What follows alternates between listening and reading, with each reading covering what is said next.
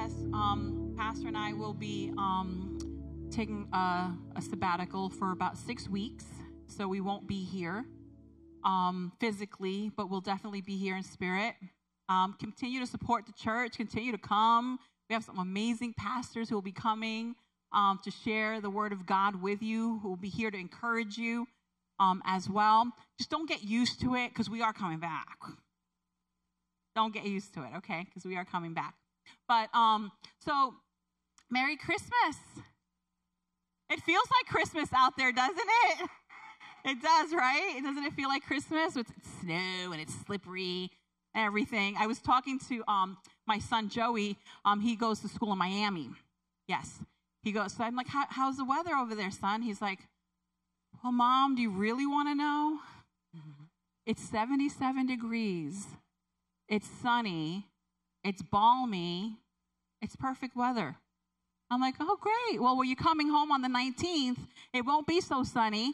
It won't be so balmy. It won't be so warm. But he's, um, he's excited to come home. Um, just excited to be with you here today. I want to just, um, just um, say to, um, to you all that Pastor is healing well. He had his, um, his staples out last week. Um, so it looks really good. The, the x rays look amazing.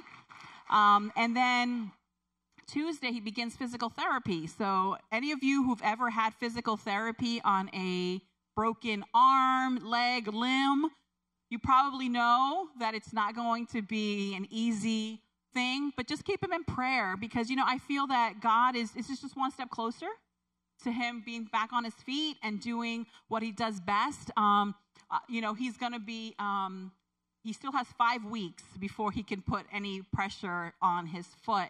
So during our sabbatical, he'll still be he- healing. Um, so just keep him in prayer. Um, we're just uh, believing that God is going to um, speed up the process. Um, and, you know, for whatever reason this has happened, we just trust God in the process. We just trust him. We just say, okay, don't know why it happened, but we're going to trust you, Lord. Um, last week, um, Pastor Marcus, he, we talked about, we're talking about come to worship, right? Christmas is about worship. Christmas is about um, baby Jesus and him coming down from heaven to earth um, to really to die for you and for me. I would say that that's an an a, a excellent reason to worship, to worship, to worship God, to worship. You know, Christmas.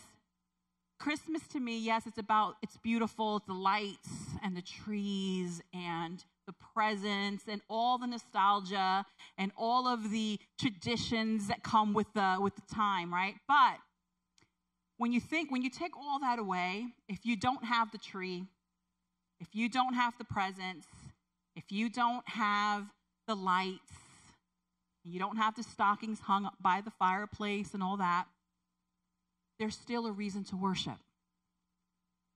There's still a reason to worship. Why? Because Jesus was born. And I know that's simple. I know that that sounds so simple, very simplistic. Um, you know, we hear it all the time in church. You know, we see it on pamphlets and all that. We see people wearing them on shirts. And that's great and everything. But that's really, that's the truth of the matter is that, yes, Jesus is worthy to be praised and he is worthy to be worshiped.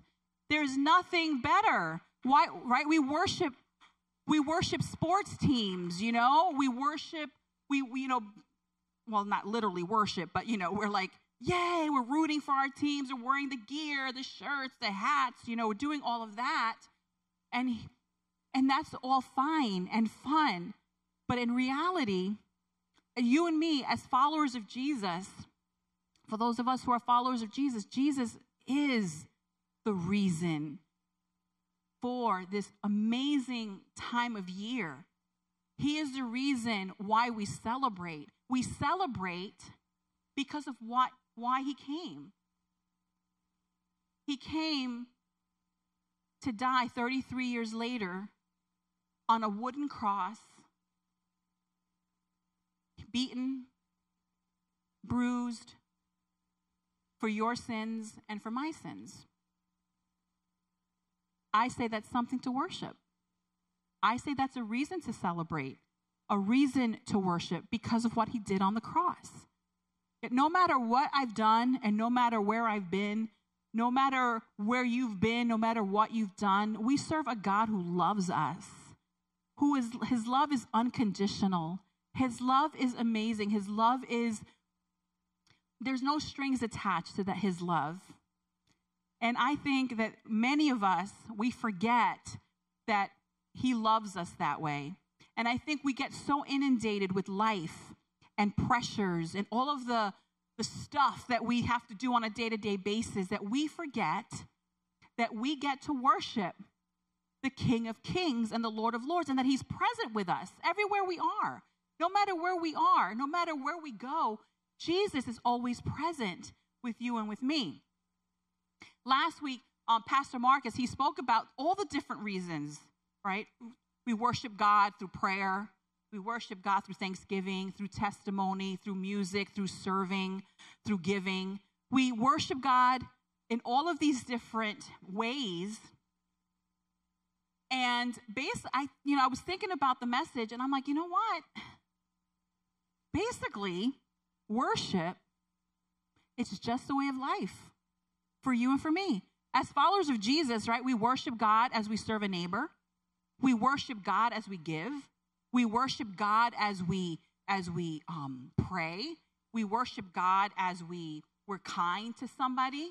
We we worship God as we give a testimony of what God has done for us to someone who may need it. We worship God as you serve here on a Sunday morning and you're greeting people or you're pouring a cup of coffee or you're serving with the children, you know, or here in production, wherever we may be here in this building, as we serve God, we are worshiping Him. So your life is an act of worship. Your breathing is an act of worship. What we do, what we say, where we, how we live, how we care for our families, how we speak to our husbands, how we speak to our children, that is all an act of worship. We worship God with every fiber of our being. When I was, I grew up in, I was born in Puerto Rico, and um, and I remember the very first time I ever saw Santa Claus, because in Puerto Rico we don't we don't you know during that time we didn't really celebrate um, Christmas that way. We celebrated Three Kings Day, which was really on January sixth. So um, I remember being at school, and schools there are very are open courtyard. So you have the little classrooms in the you know on the outskirts, and then in the middle, it's it's outdoors. So I remember the first time I ever saw that jolly old elf. He had he had his hat, he had his red and white suit, his black boots, his beard, and I'm like, oh my gosh, what is this? Who is this man? And he's got all these presents and everything. And I remember him sitting in the middle of the courtyard and I heard my name. And I'm like, I'm like, yeah, you know, I, I don't know who he is, you know, so I went back to my classroom. When I came to the mainland here, um, they celebrated Christmas. So then I, I figured out, oh, he's Santa Claus. He's a good guy. He's good. He's, it's, he's okay. But we celebrated Three Kings Day. Three kings, the three kings, what did they do? They came to worship the Lord.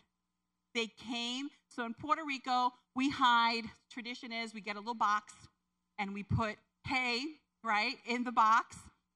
And then we put it under the bed. And then the, um, the three kings, they come to your house.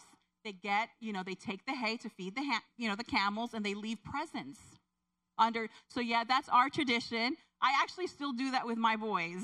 I still do that with Joey and Josiah. And I don't think that I obviously they know it's not camels or anything anymore, right? How do they get to Pine Bush, you know? But they love the tradition, okay? So the three kings, they came to worship the King of Kings and the Lord of Lords. So Matthew chapter 2. Let's see if this is working for me today. Okay. So after Jesus was born in Bethlehem in Judea, during the time of King Herod, Magi came from the east, came to Jerusalem, and asked, Where is the one who has been born King of the Jews? We saw his star when it rose and have come to worship him. And after they had heard the king, they went on their way, and the star they had seen, when it rose, went ahead of them until it stopped over the place where the child was. When they saw the star, they were overjoyed. And on coming to the house, they saw the child with his mother Mary, and they bowed down and worshiped him. Then they opened their treasures and presented him with gifts of gold, frankincense, and myrrh. And having been warned in a dream not to go back to Herod, they returned to their country to an- by another route. Jesus was the real deal. To think that these three, they were not Christians, they weren't people um, who were followers of, of God. These were astrologers and, and, and astronomers and all that. But they, in the prophecy, in the scrolls, they saw that there was a prediction, a prophecy that this was going to be happening. So what did they do? They went, and when they saw what they saw, according to as it was written, they bowed down and they worshiped him. Today we're going to talk about something that maybe you wouldn't consider worship, but I'm going to explain to you why it is worship. We're going to talk about pouring our hearts out to God. Why is pouring out our heart to God an act of worship? Many of you probably know this. I'm just going to say it. Pouring out our hearts to God in, is an act of worship because we are admitting that we can't do it on our own. We are admitting that only He can bring a solution to the problem. Only He can take what's all broken and messed up and He can bring a resolution to it. Pouring out our hearts to God, I'll tell you, it was really hard for me as I was writing this message. Sometimes when we write a message and God gives us a word to speak, a lot of the times, you know, we're writing the message, but many times what God does, He allows us to go through what we're writing about. So I grew up in a house with a very strong Puerto Rican mom who went through a lot in her life. And she taught us girls you don't show fear, you don't show emotion, you push through. So I have learned that over my life. And it's not, it's not, I guess in the last few years, I have learned to be more vulnerable and transparent, especially with the Lord. But even with God during this message, I had a really hard time because I have to have control of the situation, including my emotions. Because if I don't have control of my emotions, then I'm going to appear weak. I'm going to appear like I don't have control of my life. And God is not, He doesn't work that way. You and I, as followers of Jesus, He wants us to be with Him, to trust Him, but to, to be so transparent and vulnerable in His presence. We don't have to be afraid that we can just pour out our complaint. We can pour out our heart to Him. Today, we're gonna, I'm going to give you three points, but before I do that, I just want to um, put this um, in the back of your head. We're going to um, end the service a little bit differently today because I want to give you an opportunity to pour out your heart to God. I want to give you an opportunity to say, you know what, God? I can't do this. You know what, God? I need you. I am I'm tired I am depleted. I am struggling. I can't do this. Some of you are in this room and you guys may be having a great season, a great year, and I'm so happy about that. But even in your season of great victories and in great peace and great joy, worship and pour out your heart to God. Say, God, you've been so good to me. God, you have been so kind. God, you've been so generous. I pour out my heart to you because you've been so good to me. But there are some of us here in this room, I know there are people right here in this room right now who just lost a loved one. There are people in here who are who are not having a good beginning to end to the year. But to those people, I say worship. Worship the Lord. Pour out your heart to God. Pour it out. Your life may not be exactly what you want it to be right now. Pour out your complaint before the Lord. Say, God, I'm not feeling this right now. I'm not happy with the way things are going. I'm not happy with the way life is, is, is going right now. Pour out your heart to the Lord. Psalm 142 2 says, I pour out before him my complaint. Before him I tell my trouble. I cry to you, Lord. I say, You are my refuge, my portion in the land of the living. Psalm 62 8 says, Trust in him at all times, you people. Pour out your hearts to him, for God is our refuge. Now, in Psalm 142, King David at the time, um, they're not sure why he wrote it. They're speculating, the theologians are speculating that it was possibly because his son Absalom had turned against him. And his son, so he was grieved about that. He was grieved that his son was just, you know, um, rising up armies against the father, his father, King David. And so he was grieving that. Others are saying that it was possibly because all of those people who were f- friends, when they were saying, you know, David has, you know, Saul has killed his thousands, but David has killed his ten thousands, all of those people just turned against him. Have you ever been there?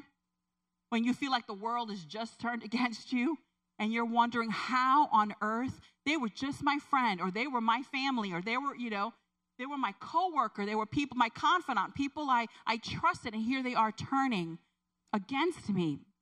Well, David knew.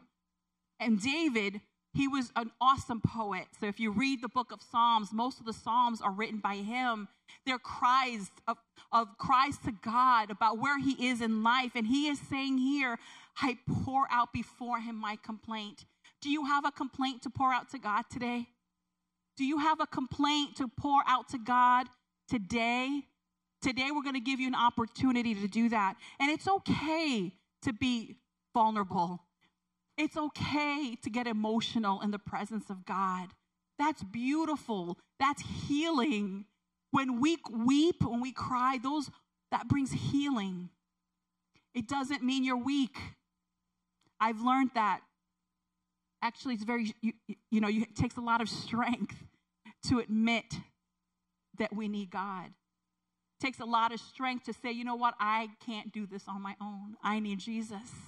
I need the lord. You know when the boys were little um, anytime there was a snow um, a thunderstorm lightning they would run to my room. Their safe place was my bedroom. I wish they would do that now but they're 22 and 16 and they're just like no, we're good. We're good, right? So he, um, so Josiah, I do, I, I kind of go into his room when it thunders and lightnings, and I'm like, Josiah, do you want to come into mommy's room? You know, he's like, no, I'm good here, mom. I'm, he probably does want to come in here, but he's like a guy now. He doesn't like to do that. But when they were little, they would run to my room and they would find refuge there. Yeah, I don't know who your refuge is or where you find safety. But I'm hoping and praying that by the end of today, that it's Jesus that you run to, that it's Jesus that you find your strength and your hope in. You know, strong towers, I always wonder, what is it? You know, what is a strong tower? The strong towers are part of a fortress.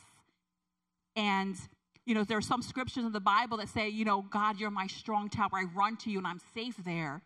So the strong God is your strong tower. God is your strength. God is your everything. So when you are going through trials, when you're going through troubles, when you're going through things that are just don't make sense, run to Jesus. He is your strong tower.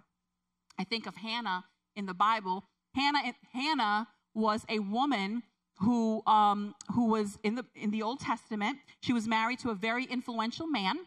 And during those times, um, men could marry multiple wives. So my husband, he's like, thank God we don't live in Bible times because I could only, I could only take one wife, and that's you. So I'm thankful too because I couldn't share them.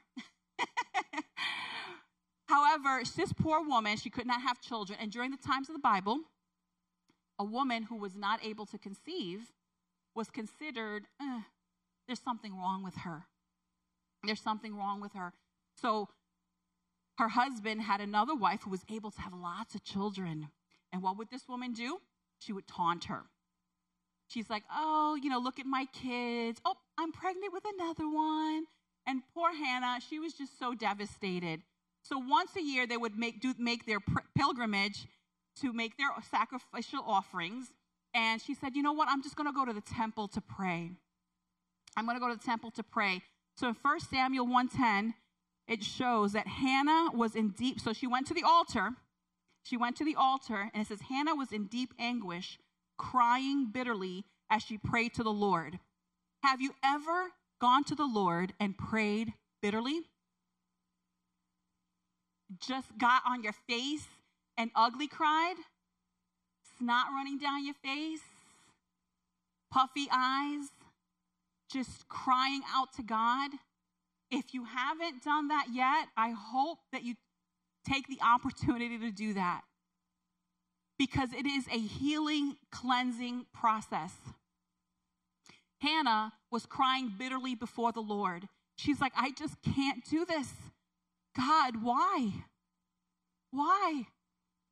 You know, and it wasn't a Christian prayer. You know, it wasn't like, you know, as Christians, we like to just be all dignified, come to the altar, you know, we're just like, oh, Lord, you know, give me a child. Or, oh, Lord, just answer this prayer. It wasn't that type of prayer. The prayer was, God, I need you. I need you, God. I can't do this anymore. I don't know what I'm going to do if you don't intervene. I don't know what I'm going to do if you don't step in and take care of the situation in my life. It's a type of prayer that comes from your gut. It's a type of prayer, and it's a prayer sometimes where all you can do is not even utter words, they're groans and moans and almost animalistic. God wants us to be that way when it comes to Him. Because only He knows exactly what we're going through. Only He knows exactly what is happening on the inside of us. And He knows that eventually it's all going to come out. It'll come out on our kids, it'll leak, will leak out on people because we're angry and bitter and upset and just unhappy. God wants us to be healthy. So, in order for us to be emotionally healthy, we have to pour out our hearts to God so we don't leak on the people we love around us. So, as she was praying like that here at the altar, at the altar, the priest at the time, he looks at her, he's like, Stop doing that. You're drunk. Stop doing that. You're making a, uh, a show of yourself. You're an embarrassment.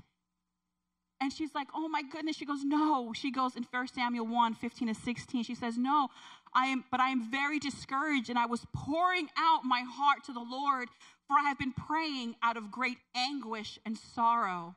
People are not going to understand, and it's okay that they don't understand when you are in the process or in the season of pouring out your heart to God. Because sometimes it's, just, it's not just an altar call for like two minutes, sometimes it's a process.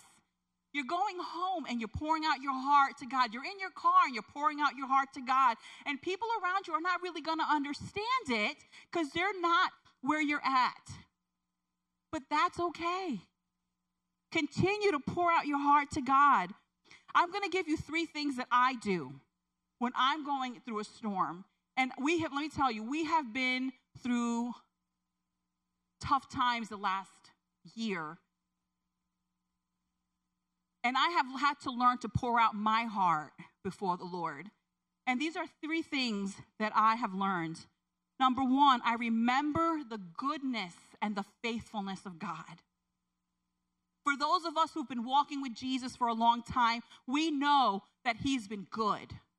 We know that He has been faithful. We know that because He took care of things in the past, He's going to take care of things now, and He's going to take care of things in the future.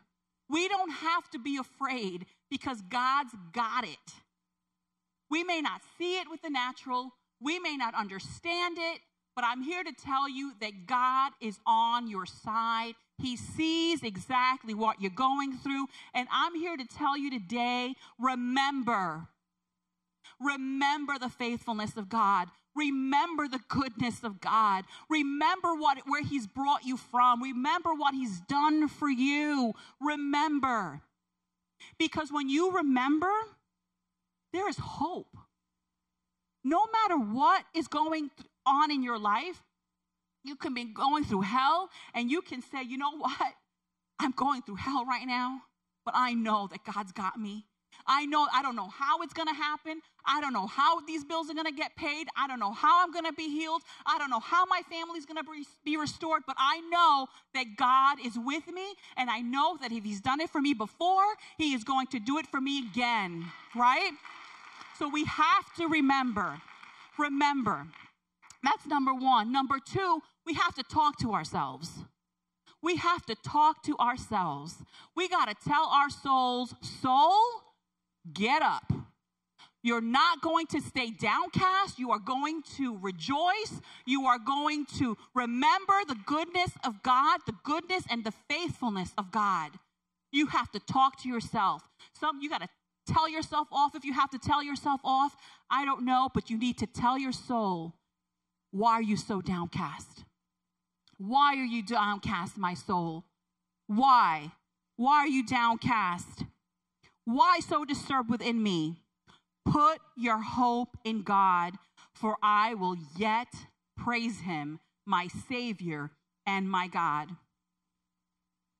Lamentations 3 21 and 23 says, Yet this I call to mind, and therefore I have hope.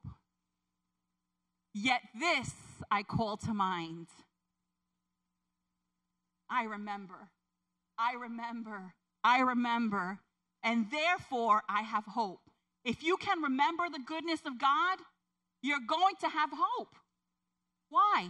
Because you know that He's been so good. You know that he's been faithful. You know he hasn't let you down. Josiah just this week he's like, "Mom, how how do you how do you how do you know that you can trust God?" I know I can trust God because he's been good to me. I don't live in a world outside of your world. I live in the same exact world and I've been through challenges and I've been through struggles personally and as a mom and as a wife.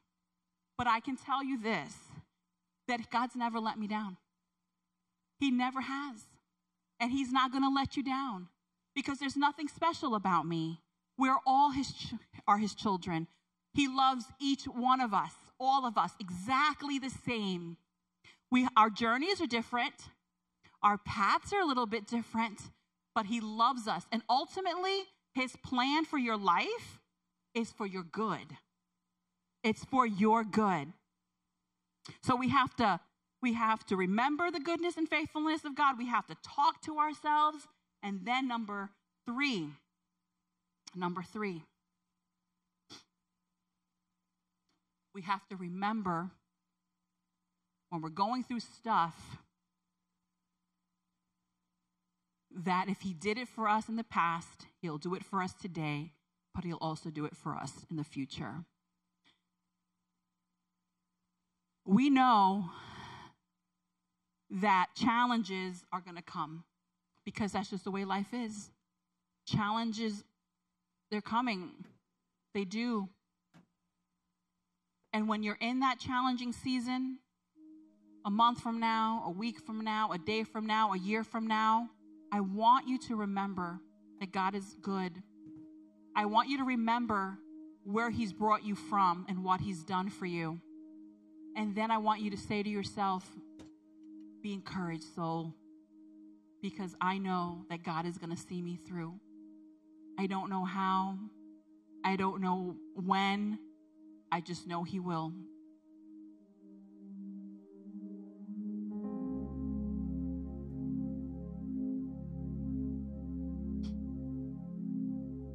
Psalm 102. Let this be your prayer today. Psalm 102 says, Hear my prayer, Lord. Let my cry for help come to you. Do not hide your face from me when I am in distress.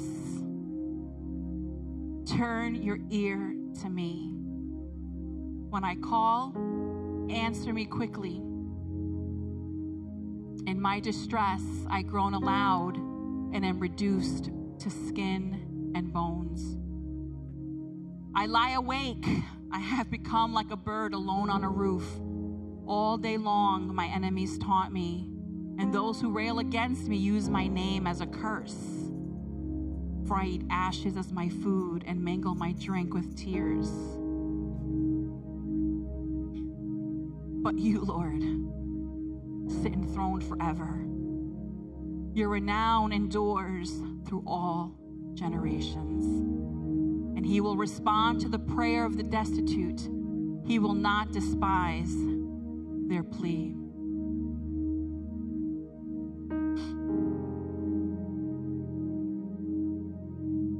Hear my prayer, Lord.